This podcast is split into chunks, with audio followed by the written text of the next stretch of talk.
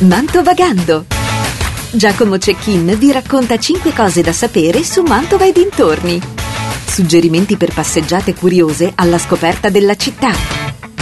Mantovagando. Buongiorno da Giacomo Cecchin. Mantovagando questa volta non vi porta in giro per la città, ma a spasso per la storia.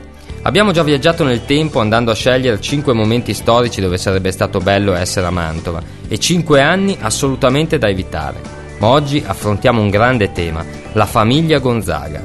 È difficile fare una scelta di 5 nomi tra i 18 Gonzaga che hanno rivestito il ruolo di capitani del popolo, marchesi e poi duchi di Mantova.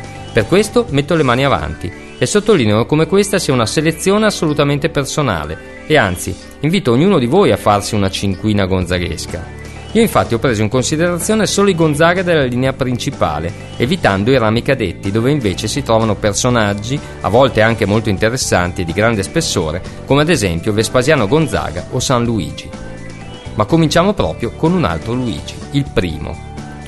Luigi Corradi de Gonzaga nasce nel 1268 e muore nel 1360 è lui che prende il potere sulla città. In quella serata d'estate, nella notte tra il 15 e il 16 agosto del 1328, e quindi senza di lui non avremmo avuto l'epopea di Gonzaga. Luigi è un personaggio incredibile, non fosse altro per il fatto che ha 60 anni quando realizza il suo sogno e diventa capitano del popolo. Tra curiosità, è sempre rappresentato con una specie di cappuccio in testa, il nome Luigi è una deformazione di Ludovico, tanto che in alcuni vecchi testi il Ludovico II della Camera degli Sposi è indicato come Ludovico III, e si sposa ben tre volte, celebrando l'ultimo matrimonio insieme a quello di uno dei figli e a quello di un nipote, forse puntando a risparmiare sulle spese viste le origini contadine. Muore poi a 90 anni, entrando nella leggenda. Ma il secondo Gonzaga di cui parliamo è Francesco I, che nasce nel 1366 e muore nel 1407. È il quarto capitano del popolo e ha il mal della pietra che colpirà altri componenti della famiglia. Fa infatti costruire il castello di San Giorgio, ricostruisce il Duomo in stile gotico, la facciata si vede ancora nel quadro della cacciata dei Bonacolsi di Domenico Morone che trovate all'inizio del percorso in Palazzo Ducale, e costruisce il Santuario delle Grazie.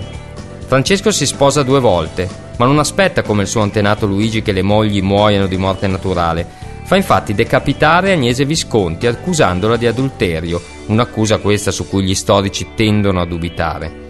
Forse anche per espiare questo omicidio compie un pellegrinaggio in Terra Santa.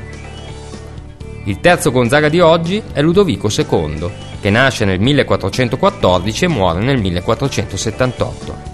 È il marchese rappresentato nella Camera degli Sposi insieme a Barbara di Brandeburgo è un uomo d'arme e un uomo colto che ha studiato alla scuola di Vittorino da Feltre insieme ai fratelli e a Federico da Montefeltro.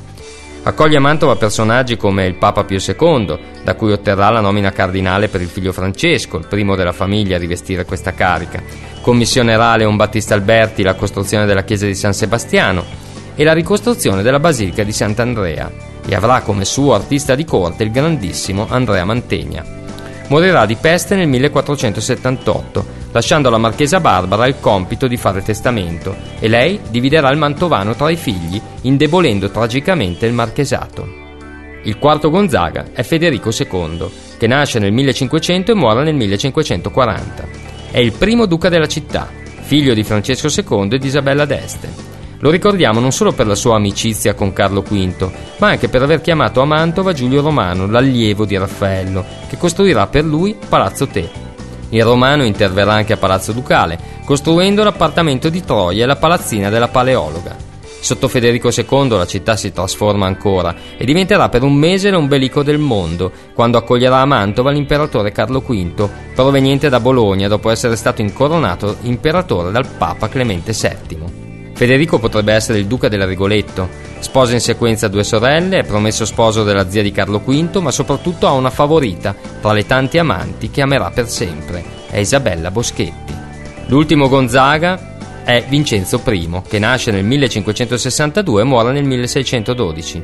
È il duca che raggiunge il punto più alto della parabola gonzaghesca, grazie alle finanze lasciategli dal padre Guglielmo e alla sua capacità di tessere relazioni e di acquistare opere d'arte per la sua galleria. Vincenzo non si fa mancare nulla, un omicidio a sangue freddo con cui si libera dell'ammirabile Critonio, uno scozzese apprezzato dal duca Guglielmo e mal sopportato dall'erede, una prova di virilità per dimostrare di essere in grado di consumare il matrimonio con Leonora dei Medici, una crociata contro i turchi e da ultimo la ricerca del gusano, una larva di farfalla dell'agave, l'unico mezzo per rinvigorire la sua capacità amatoria.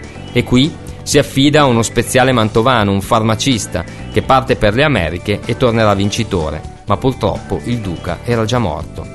Vincenzo era un personaggio larger than life, direbbero gli americani. Se stavolta abbiamo parlato di uomini, la prossima puntata la dedicheremo a 5 donne gonzaghesche. Mantovagando tornerà domenica prossima su Radio Base alle 9.30 e in replica alle 18.30. Ricordiamo a chi si fosse perso qualche puntata che sono scaricabili mediante il nostro servizio podcast dal sito www.radiobase.eu.